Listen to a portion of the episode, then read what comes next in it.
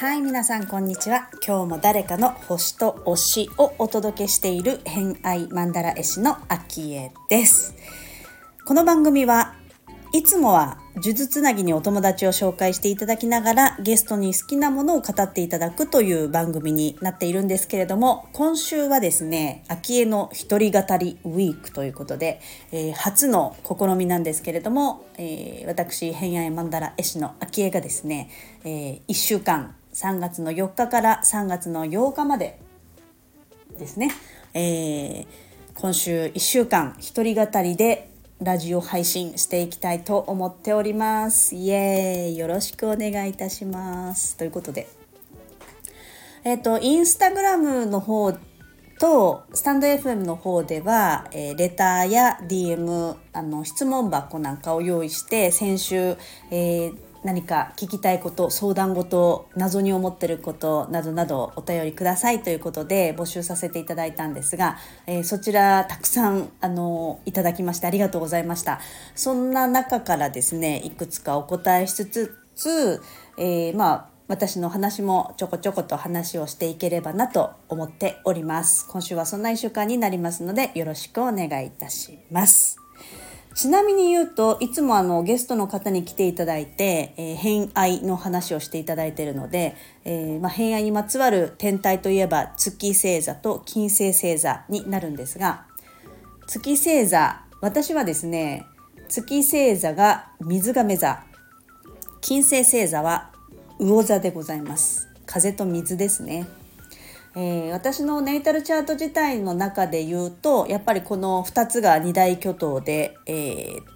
エレメントとしては強くなりますね。風の要素が一番強いかな。その次が水の要素が強いので、えー、ドライなのにウェットという、え組み合わせの人でございますね。なんとなくイメージが皆さんあるようで、えー、私個人で言うとやっぱりねドライ感が強いかなって思いがちなんですけどあのお話をするとウェット感を感じていただくっていう話をねよく聞くのであどこかしらに出てるんだな私のウェット感って思いながら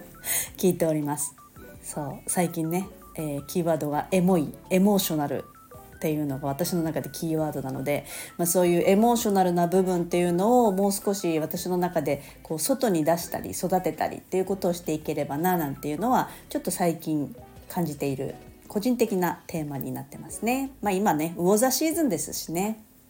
はい。まあ、そんな感じで月が水亀金星が魚座を持ってる私のトーク今週は1週間していきたいと思います。えっ、ー、とまあオープニングトークということで何の話しようかなって思ったんですけれどもあの先週先々週えっ、ー、と2月の26日かな乙女座の満月あったんですけれども、えーとまあ、乙女座の満月で、えー、太陽は魚座にいる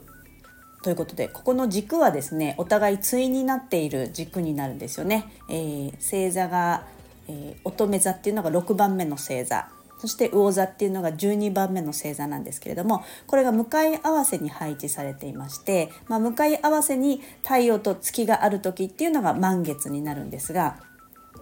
その乙女座満、えーと、乙女座満月の時にですね私は体調を崩しまして、えー、発熱しましたね。久しぶりにかなり久しぶりにしたんじゃないかなっていう感じぐらい。38度くらいは出たかな。38度ちょっと出たかな。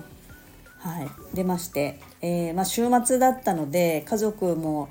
まあ、いたりいなかったりだったんですけど、まあ、基本的にはもう私のことはほっといてっていう感じで、えー、自分たちのことだけしていただければ十分でございますみたいな感じの過ごし方をしましてもう鼻水から来たんですよね今回。で、えーと、発熱が終わってからも鼻水がすごい残っててアレルギーかなぐらい鼻が出たんですよ。まあ、今もまだ途中っていうかね終わりかけなんですけど、あのー、北海道は杉がないので杉花粉飛んでないんですよ。でまだ積雪もしているのでかなりねその週末も雪降ったんですよね。なので何かこう植物が種とか、えー、花粉とかっていうものが飛ぶ時期にもまだ早いですし雪解けの時にはこう粉塵のねなんかこう雪の中に残っていた埃だとかっていうのが全部溶け出して乾いた時にこう舞い上がるっていうシーズンもわりかしこのゴールデンウィークとかあるんですけどそこもまだないぐらい普通に雪が積もってるのでいやアレルギーじゃないと思うんだけどなって思いながらまあ花と戦ってましたね。あの先週の配信の アフタートークはひどいもんでしたよ。あの鼻声でね。あのちょっとお聞き苦しいところもあったかと思いますが。はい。そんなことをして、えー、先週は結構1週間潰れたというかほぼ何もしない。むしろもう浄化デトックスに当てるっていう1週間だったように思いますね。結構体調崩されてた方も多いような様子を伺ってたのでもう今はどうでしょう？皆さん体調戻られましたでしょうか？ね。うちはですね息子がいるんですけれども息子が中学校3年生なので高校受験なんですよ。で北海道の高校公立高校の受験日が3月の5日なんですよね。もう今日配信で聞くと明日ですね。はい明日がもう超本番なんですけれども。まあそれは それは受験生の親が風邪をひくとはって思いますよね。でもこれ実は息子から移ったんですよ。息子が最初に風邪をひきそして私がもらい 今、えー、主人もちょっと調子が悪い、ま、もう治ってきたかな。あのあとはね主人はね肋骨にひびがサッカーやってるんですけど肋骨に今ひびが入ってて調子が良くない。などなどありまして。うち実は3人あのラジオでもよく言うんですけども3人家族で3人ともが太陽星座が水亀座なんですよね。でご存知の星界隈の方ご存知の通り冥王星が今水亀座に入り入っている段階なので、えー、一回またねその後抜けてまた戻ってくる。で本格的な冥王星水亀座時代に入っていくんですが今はプレプレ期間ということで、えー、お試し期間みたいな感じなんですけどもう一気に3人とも調子悪い時が重なってるのとか 感じるとお多分こういう風に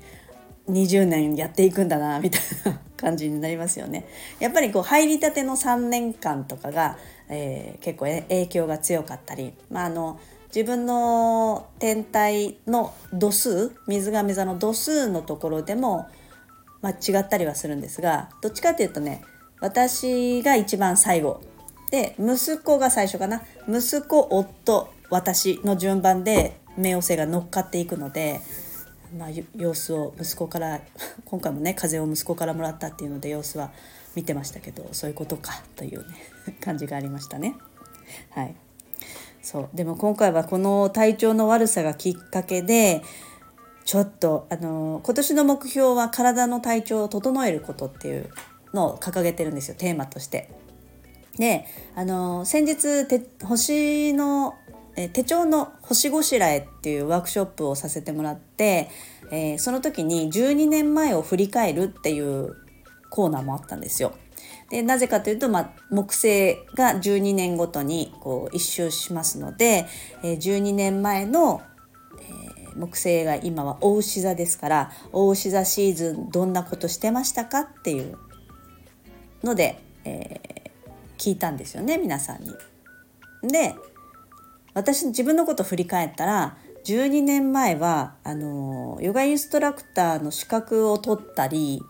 えー、子供がまだね2歳とか3歳とかだったんでもうすごい食に超超気をつけていた頃あのお味噌手作りしたりとかあの麹をすごく使ったりだとか、えーと、とあの頃はマクロビとかねホメオパシーとかねえー、あとはもう道の駅みたいなところでお野菜買ったりとか、えーと、皮膚科とかの療法自体も自然なものを選んだりだとかもう本当にすごく気を使って体にフォーカスしていたのがまさに12年前だったんですよね。多分人生の中で一番自然に近い状態の私だったんじゃないかぐらいのシーズンでした。そこのところにまた立ち返ってるの面白いなと思ってたんですよ。でプラス、えーと、その2012年にヨガとかねその自分の体にフォーカスしたらその2年後2026年が今だと2年後になりますよね。で、えー、ヨガをしてた時の2012年だから2012年後だと4年2014年何があったかっていうと私あの肺炎やったんですよね。で肺炎やってもう本当にこれはもう死ぬのかなぐらいずっと長い間発熱が続いてですね38度とかがずっと続いて抗生物質飲んでも効かなくてあの途中で抗生物質を変えてえー、聞いてきたっていうことがあったんですけどもう咳のしすぎで肋骨も折れるしあのひびが入るし コルセットしながらもうほぼ寝てるみたいな。で、えーと、2012年にヨガインストラクターの資格を取って、えーと札幌に帰ってきたんですよ2014年に。で札幌に帰ってきてじゃあいざヨガ教室を開こうみたいなことに意気揚々と始めた頃に肺炎になってこうやろうと思ってたことが頓挫するしね。新しい土地というかもともと札幌にいて転勤で広島県に行ったんですけれども広島県からやっと戻ってきたみたいなまた新しいね子供がいる生活としての札幌での生活が始まるっていう子供も新しい幼稚園に入るみたいな時にそういうことがあったんであのこれは2年後に来る私のこのあの三名学とかゲッターズ飯田さんとかでいうところの裏運気に入るんですよ私が2年間そっからね。なのであの間違いなく体調よくしとかないとまずいなみたいなのは常にこうどっかにあってですね気にしてたんですよ。で今回この乙女座満月の時に体調崩したのをきっかけにこれちょっと本気でやんないと2年後のダメージを少なくしようと思ってで今から取り組んでおけば2年後何かあったとしてもああの時ちゃんと整えたからこれぐらいで済んだんだって言えるわと思って すごくね今超フォーカスされてます体の方に。なんか何してるかっていうと何してるかあのアイルベーダーあの素子さんっていうね、えー、カンタの方の一人だと思うんですけれども素子さんの YouTube とか見てアイルベーダーのベースをちょっとねこう学ぶというか見ながらあそうだよなあのヨガをして学び始めた時はやっぱりあの東洋医学とかアーユルベーダーとかっていうものも身近にあったのでなんか、まあ、左右を飲むとかねそういうのはずっとしてるんですけどえー、鼻うがいとかも私鼻うがいはちょっと苦手なんでしてないんですけどでも当時はしたりとかしてなんかアイルベーダーもちょっと取り入れようかなみたいな気になったのでえーと、今はね何だろう今までやってなくて最近始めたことで言えばえっ、ー、とあれですね、えータングスクレーパーあの下の苔を取る朝一番朝起きた時に、えー、私はね普通にスプーンで取ってるんですけどスプーンで下苔をあの優しく取ってお水を一杯飲んでからあの白湯はちゃんと作るようになりました。白湯あの沸かした沸かして飲んでるみたいな感じだったんですけどあのちゃんとこう煮沸というか、えーと時間をかけてしっかりと沸騰させるっていうこともするようになってで、えーと、朝のルーティンとかもね結構しっかりとやるようになってあとはねあのプロテインを飲むようになったりとかでもそれは12ヶ月ぐらい前かな。あとは、えーと、エクエル飲んだりとかあとなんだろう。まあ風邪ひいた時はとにかくビタミン C だったんでビタミン C めっちゃ飲んでましたね。はい、ああとはそういう、まあ、食事ね。あの地産地消じゃないですけどその土地のものを食べるとか、えー、その時に取れる旬のものを選ぶとか、えー、まあ、心を込めるというか食事に対してなんとなく取るんじゃなくてきちんとあの食事をと向き合って取るみたいなことをしたりとかそういうねあの場の空気とかバイブス的なものを大事にしようみたいな感じに立ち返ったりとかもう本当になんか基本的なことなんとなく流れでいっちゃうじゃないですか日常生活って。でもそういうのも良くないなと思って、えー、いろいろと今は手こ入れをしてる感じ。しかもなんかね、あのー、今年はちょっと私の1年間の、えー、ソラリタ？ソーラーリターンズが乙女座効いてるんですよ。アセンが乙女座かな？なのでなんかねちゃんとその習慣化しやすい体なんですよね。なので、えー、ちょっとこのいいタイミング習慣化しやすいし自分もフォーカス向いてるから今のうちに整えようと思って今整えてる最中でございます。あらちょっともうすでに16分喋ってる。あのー、この番組10分番組 おかしいな。なんか時間が絶対持たないだろうなと思ったので 皆さんにお便り募集したのにこんなことをしていたらお便りが読めないということで、えーと、今日一つぐらいお便り読もうかなと思っております。じゃあはい。私の話で終わっちゃう。えっとですねたくさんいただいたんですがまあちょっとじゃあ今日はさっくりといけるものをしましょう。えー、まあ、私のライフスタイルみたいな話もあったのでえー、っとですね、えー、じゃあこれにしようかな。えみゆきさんからお便りをいただきました。えー、お誕生日どう過ごしましたか？ということで。いただきました。ありがとうございます、えー、お誕生日はですねそうあの同じ誕生日なんでね。同じ誕生日実は私周りに3人いるんですよ。すごくないですか？しかもあの建国記念日が誕生日で2月の11日なんですけど。2月の11日の誕生日の日は何してたかっていうご質問にお答えすると,、えーと、私はですね今年起業3年目なんですけど全然話違うみたいですけど起業3年目で、えー、起業の日を2月の10日にしてるんですよ。なので、えー、自分のね誕生日で忘れないなと思ったのもあるので2月の10日にしていて2月の10日には必ず、えー、北海道神宮にお参りに行くんですね。で北海道神宮にお参りに行って、えー、今年1年、えー、この土地で、えー、とお仕事をさせていただきました無事に過ごすことができました、えー、ありがとうございましたみたいなことを、まあ、の報告と、まあ、これからのことを、えー、伝えるために北海道神宮に毎年2月10日に行ってあとね銅板を収めてるんですよね。銅板を収めて名前書いたりとかして収めてえー、るあとはね手帳タイムを取るっていう風なのは決まってるんですよ前日。でお誕生日今年何してたかっていうと、えー、今年はもうほぼ何もしてないですね。えー、夜ご飯だけあの夜ご飯は作らないって決めてるので夜ご飯だけ、えー、ミルチでカレーをお取り寄せしました。ミルチっていうねインドカレー屋さんが昔からあるインドカレー屋さんがあってミルチでえー、っとインドカレーとナンをお取り寄せして家族で食べる。以上。なぜかというと